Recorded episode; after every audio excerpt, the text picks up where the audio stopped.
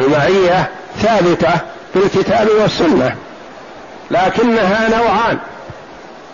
ما يكون من نجوى ثلاثة إلا هو رابعهم ولا خمسة إلا هو سادسهم ولا أدنى من ذلك ولا أكثر إلا هو معهم أينما كانوا. ثلاثة يتناجون لإفساد أمر من الأمور. أو للفتك بالمسلمين أو للقضاء على شيء فيه مصلحة للمسلمين الله معهم. لكن ما هذه المعية؟ معية اطلاع وعلم وإحاطة. معية اطلاع وعلم وإحاطة أيا كانوا. ما يكون من نجوى ثلاثة إلا هو رابعهم.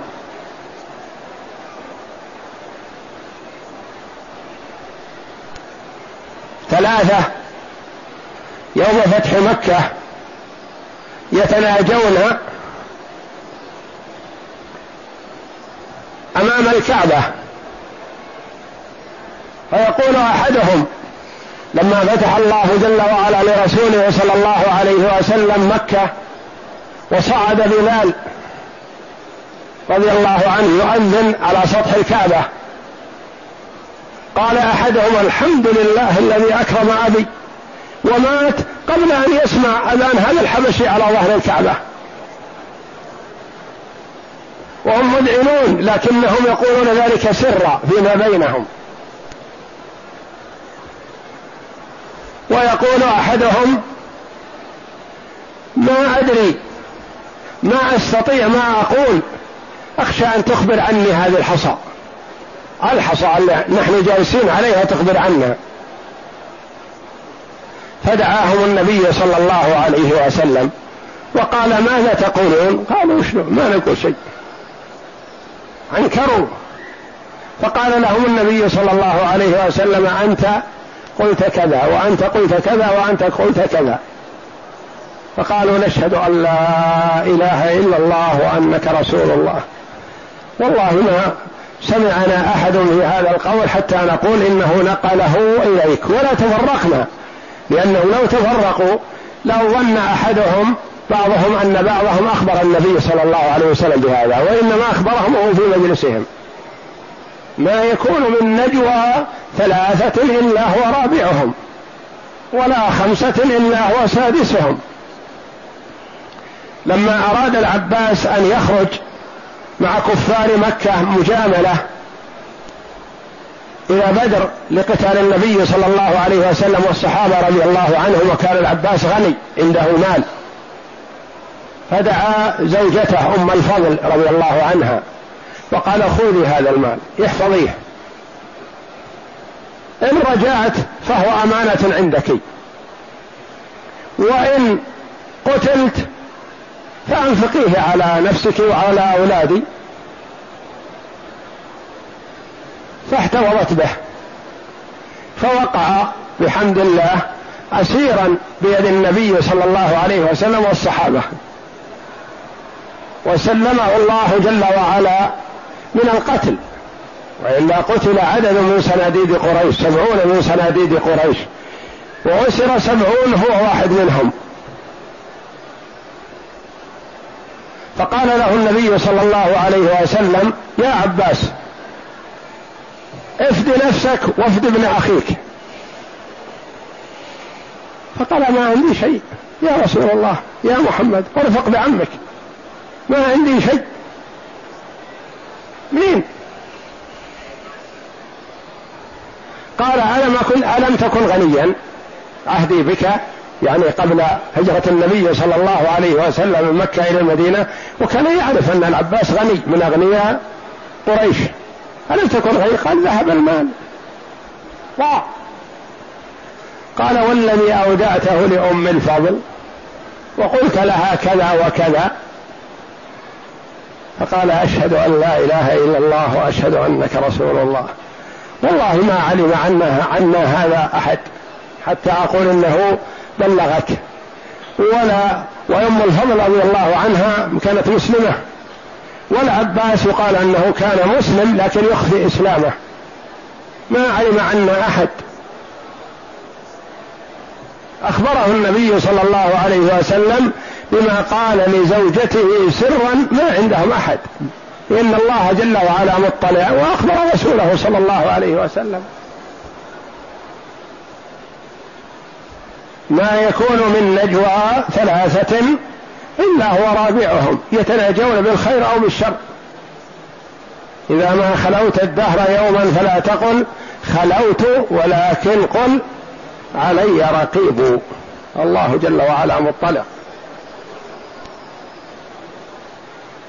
هذه معية يسميها علماء السلف رحمهم الله معية عامة معية اطلاع.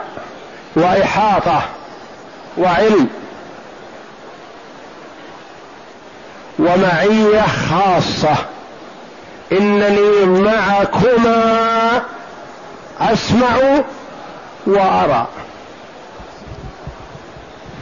لما قال موسى لربه جل وعلا لما أرسله هارون إلى فرعون إننا نخاف أن يبطش بنا أو أن يطغى.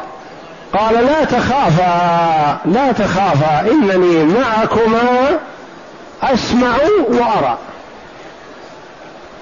ليس سماعا فقط ولا رؤية فقط لأن الرائي قد لا يسمع ما يدور من الكلام والسامع قد لا يرى ما يحصل من مد الأيدي والفتك والعمل. فقال جل وعلا إنني معكما أسمع وأرى. معهما جل وعلا بعلمه وإحاطته واطلاعه هذه مع الناس كلهم وكلئه وحفظه وعنايته جل وعلا. هذه مع موسى وهارون. وهنا إن الله مع الصابرين. معهم بحفظه وعلمه واطلاعه ومعهم جل وعلا بعنايته وتوفيقه وتسديده لهما ولهم الصابرين. اذا فالمعية نوعان معية عامة ومعية خاصة. إن الله مع الذين اتقوا والذين هم محسنون. اتصف بهذه الصفة التقوى والإحسان فإن الله معه.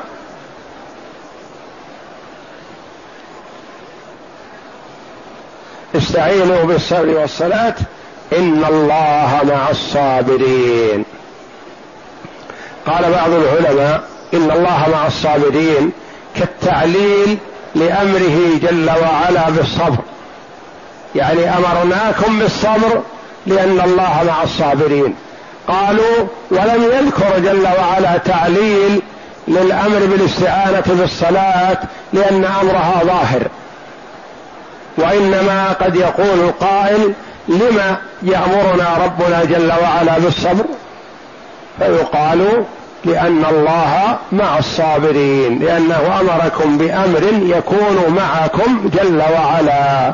بحفظه وعنايته وتوفيقه وتسديده.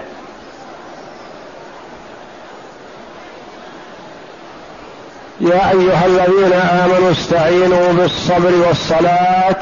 إن الله مع الصابرين. فكلما صبرت وتحملت سواء كانت طاعة صبرت على أدائها أو معصية صبرت عن الدخول فيها وال هتكها والوقوع فيها أو قدر من أقدار الله المؤلمه فقد حبيب موت قريب فقد حاسه من الحواس أو جارحه من الجوارح أو فقد مال أو وقوع في مصيبة أو نحو ذلك. جاهد نفسك بالصبر. استعينوا بالصبر والصلاة.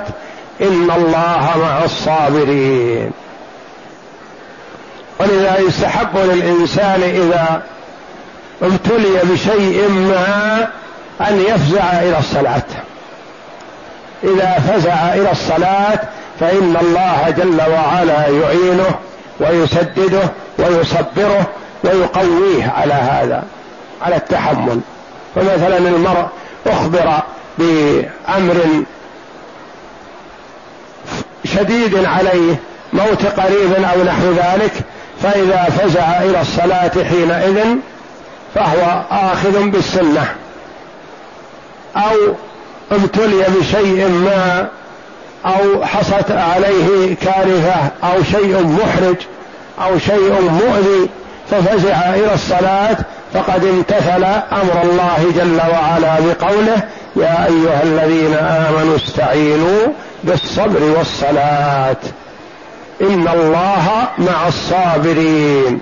فيستشعر أنه إذا فزع إلى هذين الأمرين أن الله جل وعلا معه بتوفيقه وعنايته وحفظه والدفاع عنه وغير ذلك من الأمور التي تهمه.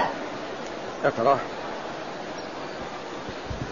لما فرغ تعالى من بيان الأمر بالشكر في شرع في بيان الصبر والإرشاد والاستعانة بالصبر والصلاة فإن العبد إما يكون في نعمة فيشكر عليها أو في نقمة فيصبر عليها.